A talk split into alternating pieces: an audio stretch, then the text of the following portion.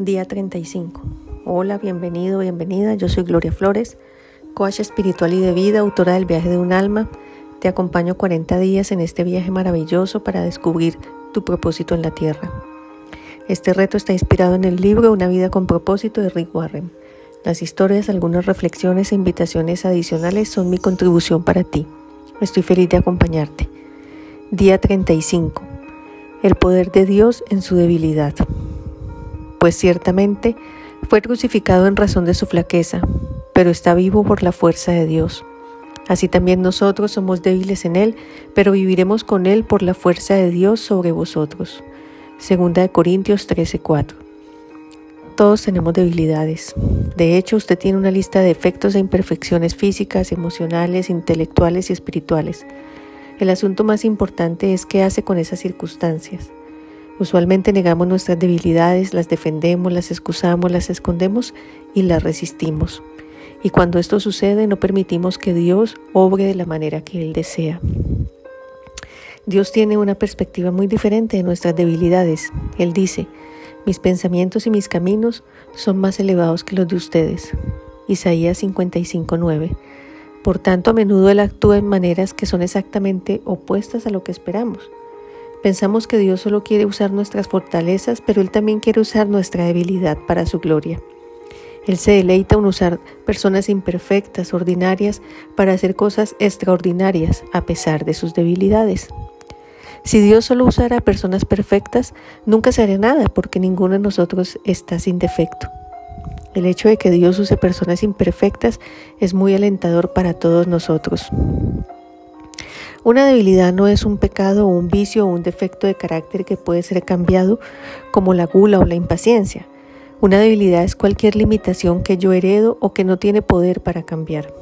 Puede ser una limitación física, un impedimento, una enfermedad crónica, un bajo nivel de energía nata, una discapacidad.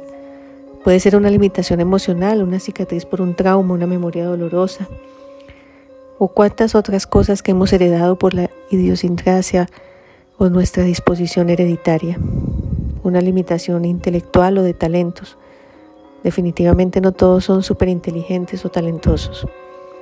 Pero a pesar de, Dios nos usará si le permitimos que trabaje por medio de nuestras debilidades. Para que eso ocurra tenemos que seguir el modelo de Pablo. Admita sus debilidades, acepte sus imperfecciones. En el libro del viaje de un alma me decía el Señor, si todo se centra en tu Señor y tu Dios, tus suspiros, tus anhelos, tus temores, tus peticiones, tus debilidades, el Creador excelso transforma, construye, modifica y hace de ti el ser que pensó desde el principio de la eternidad. Conténtense con sus debilidades, dijo Pablo. Estoy alegre de gloriarme en mis debilidades para que el poder de Cristo trabaje por medio de mí. Como sé que todo es para el bien de Cristo, estoy muy contento con mi debilidad. Nuestras debilidades nos provienen de la arrogancia y nos hacen depender de Dios. Nuestras debilidades aumentan nuestra capacidad para sentir simpatía y para ministrar. Nos sentimos más inclinados a ser compasivos y considerados de la debilidad de otros. Dios quiere que tenga un ministerio que refleje a Cristo en la tierra. Esto significa que otras personas van a encontrar sanación por medio de las heridas que usted ha tenido sus mensajes de vida más impactantes y su ministerio de más efectividad procederán de las heridas más profundas. Solo los libres libertan.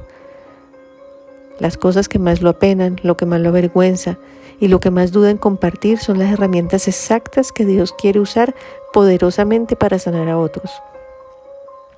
Comparta francamente sus debilidades. Pablo nos dio un ejemplo de esto cuando compartió sus debilidades. Quiero hacer el bien y no lo hago. Cuando trato de hacer el mal, de todas maneras lo hago. De no hacer el mal, de todas maneras lo hago. Romanos 7:19. Les he dicho todos mis sentimientos.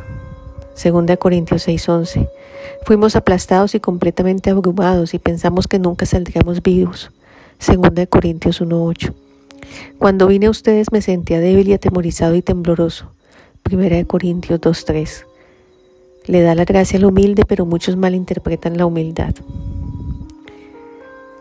La vulnerabilidad es una cualidad que atrae. Nos sentimos atraídos naturalmente a personas humildes. La pretensión repele. pero la autenticidad atrae y la vulnerabilidad es el camino a la intimidad. Gloríese de sus debilidades. Pablo dijo, voy a gloriarme solo de lo débil que soy y de qué tan grande que es Dios para usar tanta debilidad para su gloria. Segunda de Corintios 11, 2, 5. En lugar de proyectarse como una persona segura de sí misma, invencible, véase como un trofeo de la gracia de Dios. Frente a sus debilidades, llene su corazón de alabanza para Jesús, que entiende cada debilidad de nosotros, y para el Espíritu Santo que nos ayuda en nuestras debilidades. Recuerda que la reflexión de la palabra de Dios sin meditación y sin el soplo del Divino Santo Espíritu se vuelve una narración que incluso podemos aprender, pero no dará fruto en nosotros. Revisa las citas bíblicas de nuevo, medita y ora al Señor sobre tu deseo de este caminar. Recuerda que Dios trabaja mejor cuando admito mi debilidad. Pero Él me dijo, mi gracia te basta, que mi fuerza se muestre perfecta en la flaqueza.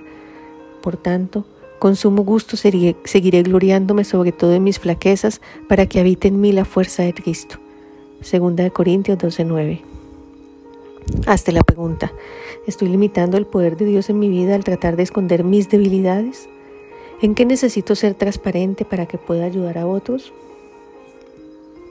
Te invito a que ores al Señor para este ejercicio. Mira tu historia, tus heridas emocionales de la infancia, las dificultades de la vida adulta. ¿Qué de eso es para servir al Señor? ¿Cómo puede ser tu propia historia transformada por el amor de Jesús para tu ministerio? Por otra parte, con honestidad, revisa tus debilidades, consulta con dos o tres personas de confianza que ven en ti, donde tienes posibilidades de crecimiento y mejora personal. Reconoce que Dios puede escribir derecho en renglón torcido y que a pesar de ti, su voluntad prevalece y si estás con un corazón dispuesto, Él hará la obra para su gloria. Toma tus notas, dibuja, pinta, transmite tus reflexiones en el lugar que elegiste para este fin. Esto ha sido una contribución para ti, compártelo. Sígueme en mis redes sociales, Instagram, Facebook. Comenta, visita mi página gloriafloresb.com y entérate de las diferentes actividades y programas. Te espero para mañana, el día 36.